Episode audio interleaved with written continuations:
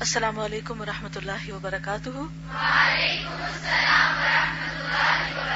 کیا حال ہے سب کا؟ الحمد للہ نحمد ونسلی علی رسول کریم اما بعد۔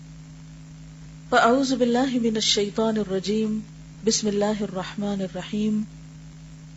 رب اشرح لی صدری ویسر لی امری واحلل عقدۃ من لسانی یفقهوا قولی۔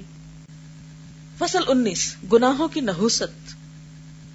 گناگار کے گناہوں کی نحوست بے گناہ انسانوں ہی کو نہیں، جانوروں تک کو تباہ و برباد کر دیتی ہے۔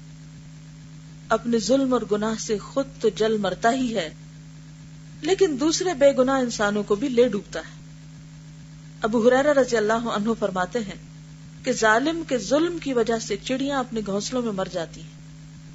کھانا پینا ہی نہیں ملتا، قحط آ جاتے مجاہد کا قول ہے کہ قحط سالی میں جانور چوپائے ظالم انسانوں پر لانت بھیجتے ہیں، کہ ان کی وجہ سے برسات رک گئی ہے۔ ظلم کی وجہ سے برسات رکتی بارشیں رکتی اکرما فرماتے ہیں کہ زمین کے جانور کیڑے مکوڑے، چھپکلیاں اور بچھو تک چلا اٹھتے ہیں کہ بنی آدم کے گناہوں کی وجہ سے ہم پر برسات رک گئی۔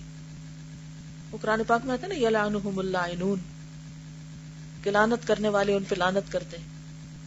تو کون کون سے لوگ ہیں؟ اس کی بھی تفصیلات کتابوں میں لکھی ہوئی ہیں اور اس میں سے ایک چیز ظلم ہے، گناہ ہے۔ بس گناگار کو صرف اس کے گناہوں کی سزا ہی بس نہیں کرتی، بے گناہوں کی لانت اور پھٹکار بھی اس پر مسلط ہو جاتی ہے۔ یعنی بے گناہ جو ہے جانور وغیرہ، معصوم جو ہے ان کی بھی لانت سے اس کو پالا پڑتا ہے پھر۔ جزاکم اللہ خیر السلام علیکم و رحمۃ اللہ وبرکاتہ۔